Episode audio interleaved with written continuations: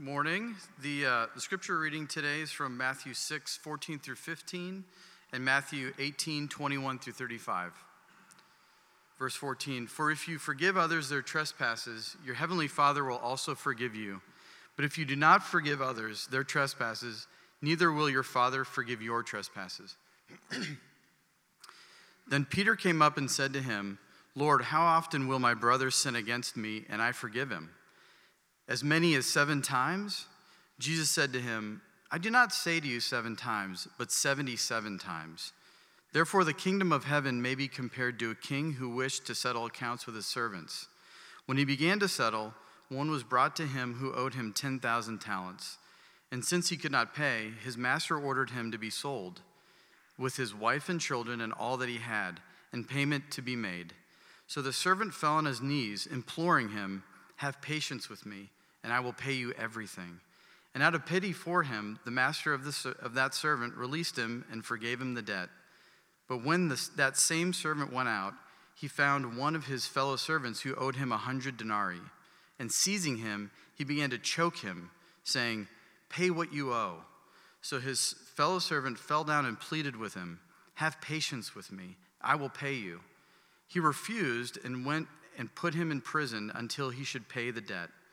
When his fellow servants saw what had taken place, they were greatly distressed.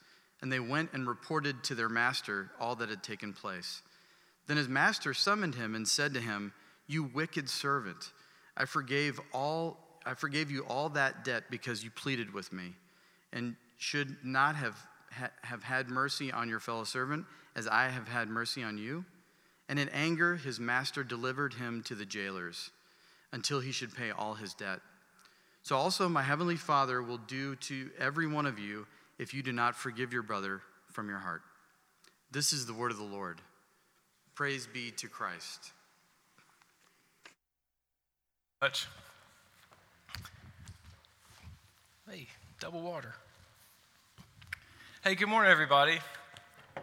For those of you who I haven't had the pleasure of meeting, my name's Derek Harris. I'm one of the pastors here at CPC. And I'm more over at the central location, but we are one church with multiple locations. Thought I'd start just by telling you a little bit about myself, get to know you. But before I do that, if you wouldn't mind, let me just pray. Father, thank you for the honor it is to preach your word. I stand before you and this congregation as a sinner saved by grace, no different than them. And I pray that you would speak through me by your word and your spirit. And it's in Jesus' name I thank you for this honor. Amen. Well, hey, y'all. Like I said, my name is Derek. I'm originally from Birmingham, Alabama, if we have anybody here from Birmingham. I went to Auburn University, and after that, I worked in ministry in Birmingham for about 6 years at a place called Briarwood Presbyterian Church, if y'all have ever heard of that. Followed by a 9-year period in Washington, D.C., where I also got my seminary education at Reformed Theological Seminary and was a pastor at a church there called McLean Presbyterian Church. And I did all that before coming here to serve at Christ Pres, and this June is going to mark my 4th year here for me. Now, my wife, Anna Catherine, and I, we met at Auburn, the promised land of Auburn University, and we have been married for 15 years now. We have a 5-year-old boy named John Paul Harris, and we just adore him. And I've been working now this year as a youth pastor for 17 years. And I've had the privilege of serving at CPC as an associate pastor on staff, but also as the pastor of youth and families. And so that means in addition to helping lead services like this one or Holy Week services or communion, I work alongside an incredible staff and team of volunteer leaders as we seek to hold hands with all of you to love the students and the families of the 7th through 12th graders in our congregation and beyond and in this city. So it's an honor to be with you today. Just thought I'd start by letting you get to know me a little bit and then tell you a little bit of story. So last Sunday, I was at my house and my wife noticed a stain in the ceiling. And so I went into the attic to look and make sure that there wasn't water on top of the stain. and there wasn't. It was dried up, and started to isolate the stain to thinking, well, the cause of the stain was actually probably from the gutter right outside. So when it rains a lot, water's getting in there. So I decided in this moment of clarity that I would go up on the roof and just check out the gutter to see what was going on and figure out if it was actually getting backed up. So I get my wife to hold the ladder, and I get up there, and when I'm about halfway up, I realize this roof is the steepest roof I've ever been on. I've never had a roof with that much of what they call a pitch. And I am very afraid of heights. But there I was, up there on my roof, completely stuck, literally straddling the house in shorts and a t-shirt. And the distance between me and the ladder was quite large. And I had to sit there and just weigh my options. How do I get back down to this ladder without sliding and flying off the house? And how do I do this while experiencing the absolute least amount of pain? So my wife, who's right there, she was freaking out. And she's saying things like, "Derek, I need to call a man to help you." And I said, "Hey, I am a man, I think." She's like, "Well, I need someone else here to help and maybe catch you." And she says my face was petrified. So I was just sitting up there completely stuck, exposed to the neighbors walking by on the pathway. "Hey, Derek, what's up?" "Nothing. I'm just trying to figure out how not to break my neck." So I decided that the best way down was to slide like on my side and just let my flesh rip, and that would slow me down. But, I mean, it is super steep. And so I did that, and I completely ripped out my side. And now I'm laughing about it, and my leg and my arm, they were bleeding, they were raw, and they were exposed. And why do I tell that story this morning? Well, because much like me on that roof, the words of Scripture expose us. And sometimes they point out actually in our life where we feel stuck. And much like my leg, it shows us where our lives and our souls are raw and they're bleeding and the true pathway to safety. But there's always going to be risk involved in that pathway. And today these words that were read are ultimately about forgiveness, okay? And these words were written by Matthew, words of Jesus to his disciples, as a part of the discussion known as the Sermon on the Mount, which we've been going through here. And Jesus' words teach us three things. You know, it's spring and ants are back out, so I put this in the word ant, okay? Jesus' words teach us that true forgiveness is A, authentic, N, never-ending, and T, transformational. True forgiveness is authentic, never-ending, and transformational. Question for y'all. Have y'all ever had that conversation at work or school, or especially on a Sunday morning, where it goes something like this? "Hey, John, good to see you. How are you?" "I'm good. How are you?" "Good." And then you just walk away and you say nothing else. And maybe you have that conversation like 500 or 600 times throughout the course of a week. If you're here and you're a teenager, I know you have this conversation in school all the time. I know you have it outside of school because you have it with me, okay? "Hey, what's up?" "Not much. How are you?" "Good. How are you?" And you just keep walking like that. Like, please don't ask any more questions. So, I don't know about you, sometimes I like to mess with people. "Hey, Derek, how are you?" "I'm good. How are you?" "Great, now that we've talked about nothing, how are you really doing?" People just lock up, and they just kind of stare at you. And there's something about those types of conversations that just don't seem very authentic when we actually get down to it, if we're honest about it. So when I say that true forgiveness is authentic, here's what I mean. The opposite of that. Okay, I mean real, bona fide would be a good word, true. What we all long for in our relationships with each other. And the safest people are those that are willing to have those real conversations with us. And they do it from a heart of love, not judgment. So Jesus says, if you forgive others their trespasses, your heavenly Father will also forgive you. But if you do not forgive others their trespasses, neither will your Father forgive your trespasses. What he's doing here is he's making a declaration. Don't be a phony, he's saying. Be authentic. True forgiveness is authentic. And these verses follow his teaching on prayer. It's the Lord's Prayer, which is what was discussed last week here. And it's interesting to me how right after he's teaching on prayer, these two verses are just tucked in about forgiveness. They're just in there real quick, and then it goes into a discussion, if you keep reading, on fasting and laying up our treasures in heaven. And at face value, that can seem kind of like a distraction from the discussion, like, hey, what's that over there, right? And then back on track. But in fact, it's not. It's pretty deep. And really, those two verses are the glue that tie everything together that's been said before that and what comes after that. And it all has to do with the authenticity of the heart. If you jump forward and you looked at Matthew 6:21, you'd start to see how that played out. He says things like, where your treasure is, there your heart will be also.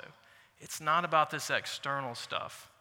It starts with the heart and a heart of authenticity. So it starts to make sense when you read that. Jesus, the master teacher, again and again, points to our hearts over and over. The heart to be understood as the central organ of your soul, who you really are. And it's as if he's reminding us that prayer is of no value at all if it's not authentic and from my heart. Neither is forgiveness. He's basically saying, don't have one of those passerby conversations with God, and then don't have those conversations in public just so people look at you. It's not also a morality checkbox that we may be seeking. If I do this, then I get this. It's not that, but it's rather a call to consider what's at stake with authenticity, and that is faith itself. It means absolutely nothing if it's not sincere.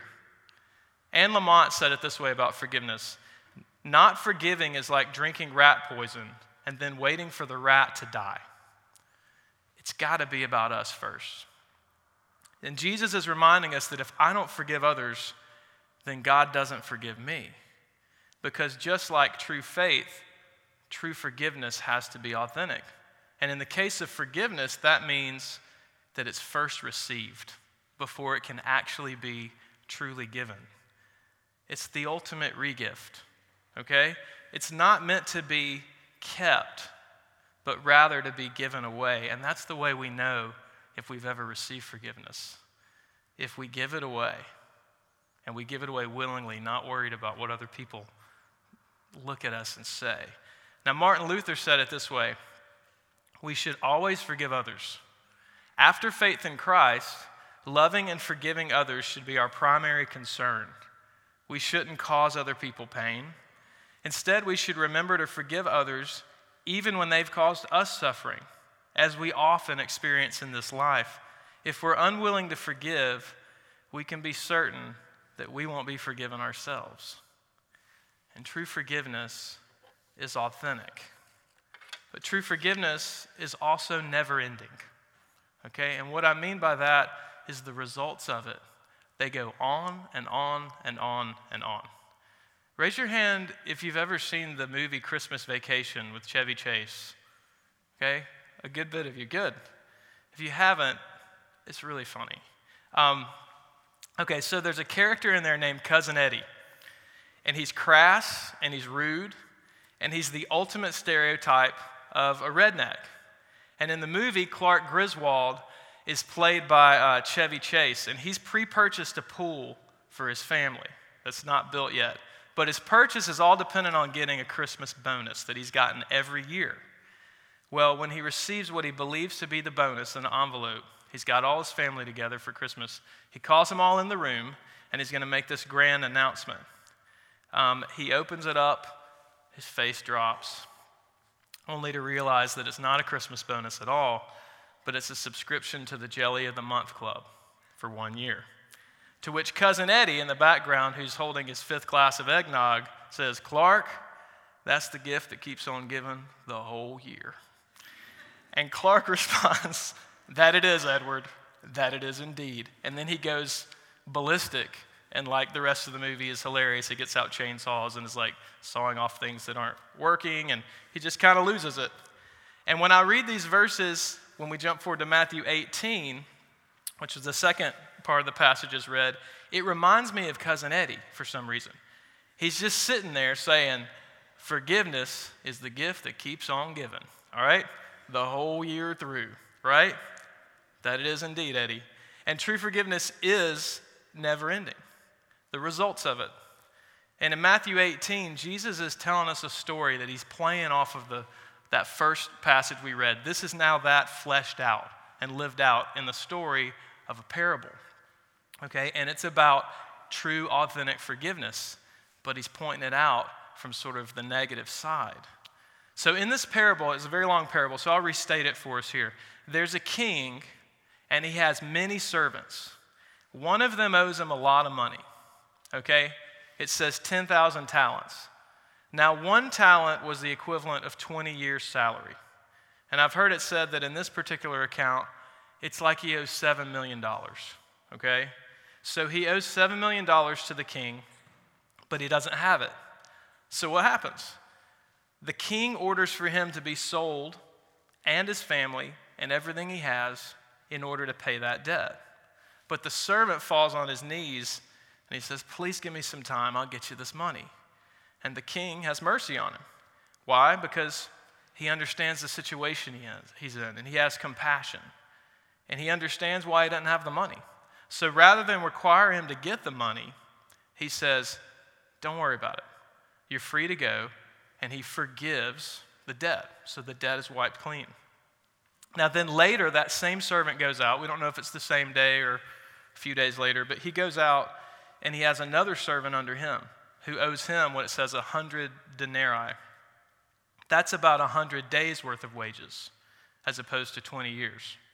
So if we're using the $7 million figure, then it was about $100,000. So these workers had high-paying jobs. What happens is the servant who owes the 100,000 pleads with his master who had just been forgiven debt of $7 million. And he's saying, please let me, I don't have this money, but let me go get it for you. And instead of forgiving his debt, his master who had been forgiven of such greater debt has sort of a Darth Vader moment. It says it chokes him. And then he says he's not going to forgive his debt.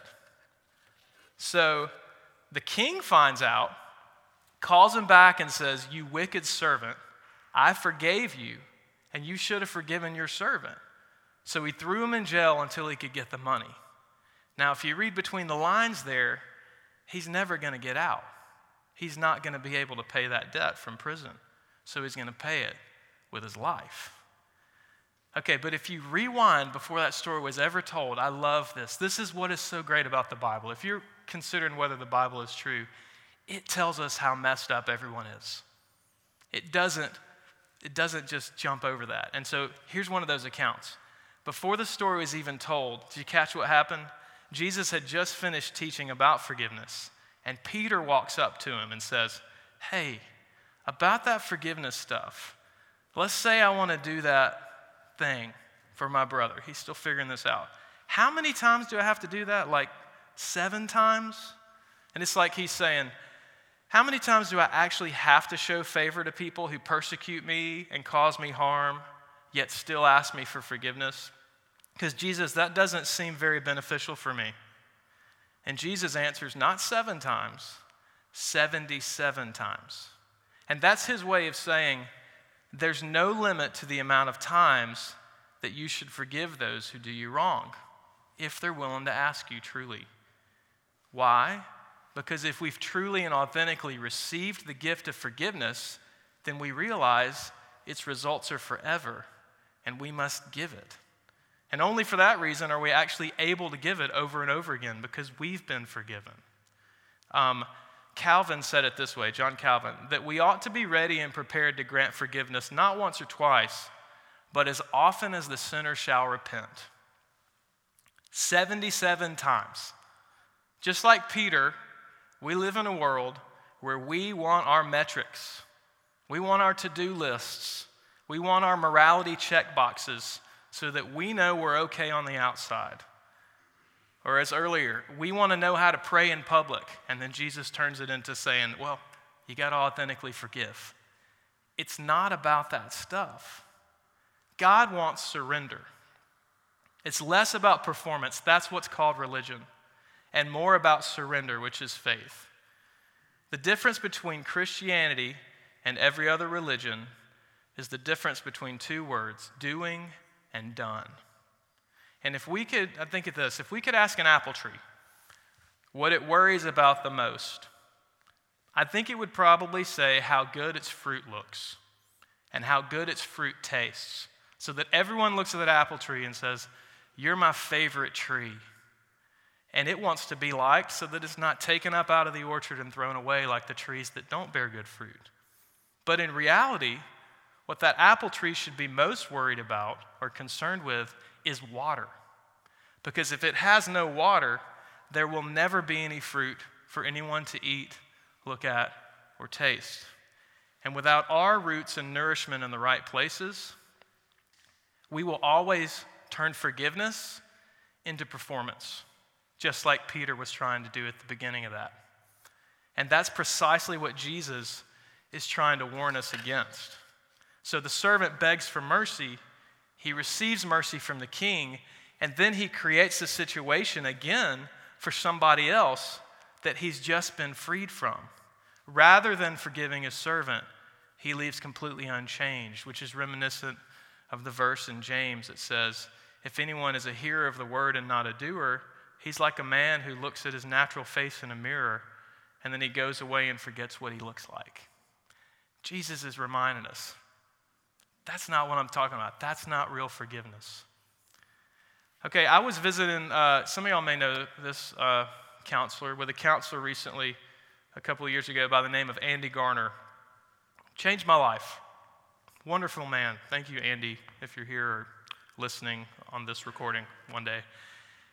We were discussing something called generational sin. For example, if somebody grows up in a certain environment of abuse or anger or pessimism, the chances are much higher that they're going to recreate that environment for someone else, unless something happens. He said that the only way for the cycle to change is when somebody says, I don't want this to be this way anymore. But then for that desire to actually truly happen, it requires a power outside of that person to see it accomplished, because they're not strong enough to do it on their own. Well, for us in forgiveness, Jesus is that person. And he's that nourishment that we must rest the roots of our souls in to actually be able to do this. And he provides himself. He provides his people, which is the church, as the family of support for restoring this decaying world that is longing for authenticity. And when we live authentically, the results are never ending, and we become like lights shining forgiveness in the darkness of a performance world. And he offers us the forgiveness that we can first receive, but never attain on our own, so that we can stop and say, I'm not going to continue this cycle of destruction that's left because of sin. Surrender is required, though. And that's about identity. That's about letting go of ourselves completely to trust the power and authority of another. You know, are we here today, I ask myself this question, are we here today accepting the forgiveness of God verbally, yet holding others by the throat in debt to us? Or are we surrendering it all to the one who has the power to give it? Corrie ten Boom says, forgiveness is like setting a prisoner free only to realize that the prisoner is you. And true forgiveness is never ending. Freedom from our prison forever. And lastly, true forgiveness is transformational. In this parable, Jesus tells us of a servant who walks away completely unchanged. And in fact, he does the opposite of what's been done to him. And in doing so, he becomes a hypocrite. That's one of the main arguments why people say they don't want to come to church. It's full of hypocrites. I always get caught up on that. So is the mall and restaurants, but we eat there. But anyways, side note, we're all hypocrites in some way. And in the case of forgiveness, hypocrisy looks like this. We're willing to accept it for our own selfish gain, but not to give it when it costs us something. And that's performance, okay? That's the man-centered religion that we all hate and that we hate to be a part of and that other people hate. That's the hypocrisy piece. But Jesus calls us to surrender. And he turns the tables on us here in this passage and he teaches us how serious he is about forgiveness. If we don't give it, do we really have it? And that's the question that we have to ask ourselves when we're exposed by the Scriptures. Have we accepted the forgiveness of God? Because if we have, it's actually transformational. It will show up in our lives, in our thoughts, and in how we treat other people. But it starts with the root, not the external fruit. Okay, and I don't know about you, but when I'm hurting, the last person I want to talk to is somebody who doesn't understand hurt. The person who gives me the list of, well, I'm sorry, that's bad, but you need to do this, this, this, this, this, this, and fix it, rather than offer me a shoulder to cry on. And that's because God's wired me and you for what's called empathy. To quote Brad Griffin, the author of a book called Growing Young, empathy is feeling with others, sitting on the curb of others' life, not judging, not giving advice, but journeying with them, celebrating their dreams and grieving alongside them over their despair. And when we've experienced mercy and forgiveness truly, we can empathize with others who need forgiveness from us. We can identify those moments and we can surrender to Jesus in those moments as we offer them his love through offering forgiveness to them the way that we've received it. I heard this story in college when I was part of RUF. One of the students actually was teaching one week and it stuck with me. It was a story of a sailor who went to a port back in this day, and it was common back then to sell slaves, sell women as slaves.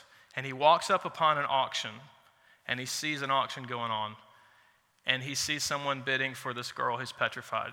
So he sits there and he outbids the person.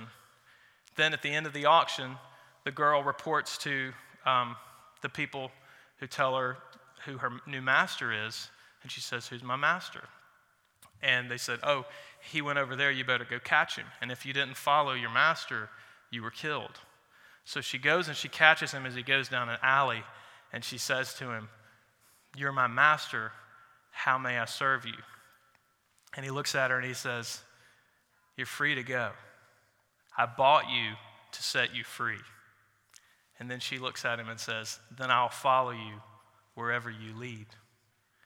And Christ bought us by paying for us, paying our debt to set us free.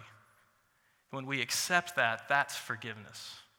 When we experience true forgiveness, only then are we able to actually give it.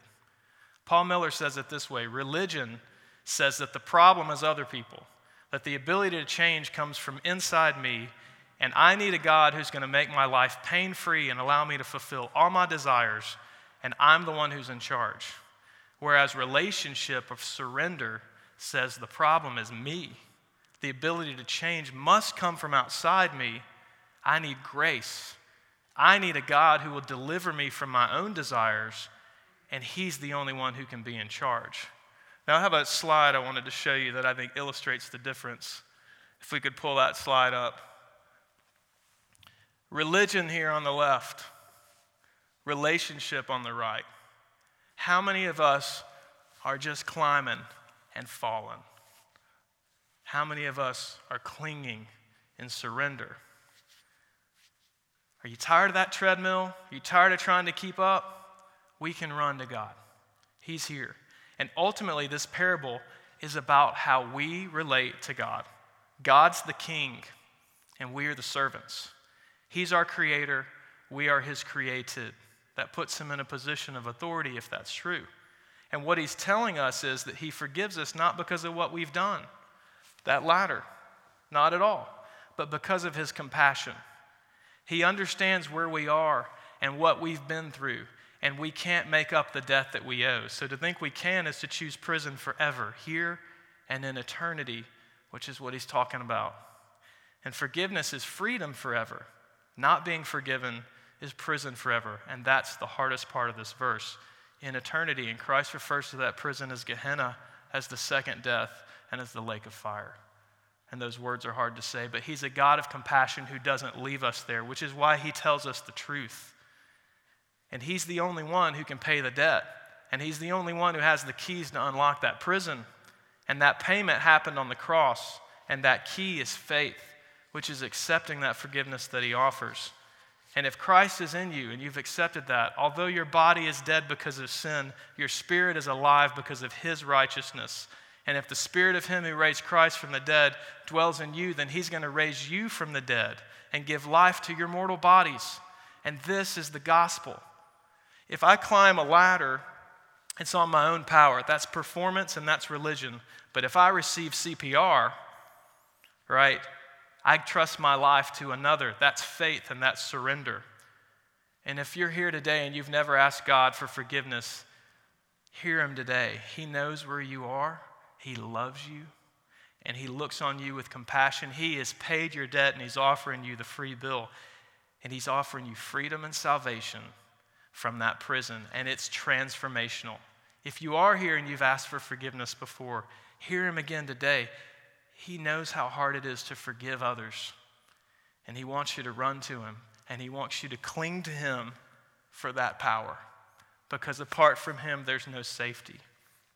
God the Father offers us his love through forgiveness, and that forgiveness is through Jesus. Jesus took that anger on the cross as he bore our debt, and he offers us now authentic forgiveness, the results of which are never-ending and transformational. As I close here, I want to remind you of something I read this week in Charles Spurgeon, and I was reminded of this story. In the Old Testament times each year, the high priest represented all the people, and he would bring a goat out, and it's known as the scapegoat. He would put both of his hands on its head and confess the sins of the people so that those sins would be laid upon the scapegoat and then taken away from the people. And then the scapegoat was led by a very fit man into the wilderness, and it carried away the sins of the people, so that if somebody were to look for them again, they would never find them.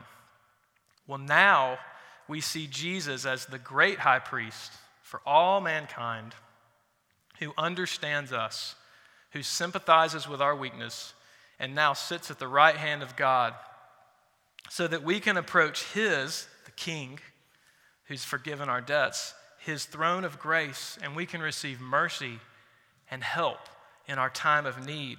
Grace to forgive and grace to believe. Okay, he was pronounced guilty by those priests. Now God the Father himself laid on him as that scapegoat, the sin of us all. And he was literally made sin for us, given as a substitute for our guilt. And he was made the debt that we owe. And he paid it through death, by bearing our sin and debt on his shoulders. That's represented by the cross, and we see that great scapegoat led away by the officers of justice to the prison of death. But the prison cell of death could not hold him, and Easter's coming next Sunday, and we got a whole week to look forward to it. And this is an appetizer. So I ask you today, do you know that he carried your sin and that he paid your debt? That's forgiveness. And as you look upon the cross in your mind on his shoulders, does it represent your sin and your debt? There's one way to tell. Have you laid your hand upon his head, confessed your sin, and surrendered your trust to him? Have you let him pay for you? If so, then your debt has been paid, and Christ bears it on his shoulders as a load heavier than the cross. He died to secure that, and he wants us to understand that for real. And he gives it to us so that we can actually give that away. And so this word exposes us, but it shows us the pathway to healing. So as we look to the Lord's table now, let's remember the debt today that actually has been paid. When we eat this meal, we remember that he is real. And if God is real, so is forgiveness. So when you taste the bread, or if you observe, or if you want to contemplate from your seat, think about the reality of his flesh torn for us. When you drink the wine or the juice, as it runs down your throat, or if you observe, remember his blood that cleans and that ran down the cross, and it paid for us. And as you leave the table, remember the truth that Jesus literally came back to life And that is proof that everything he said is actually real. And that means that you can smile and you can forgive your worst enemy. And I can too, but I need you to help me do that. His body and his blood are given for us, and he offers us authentic forgiveness, the results of which are never-ending and transformational, because true forgiveness is authentic, never-ending, and transformational. Let's pray. Father, may your words be real in our hearts. May anyone here, considering whether they are real, know you and feel loved, and thank you that they are here.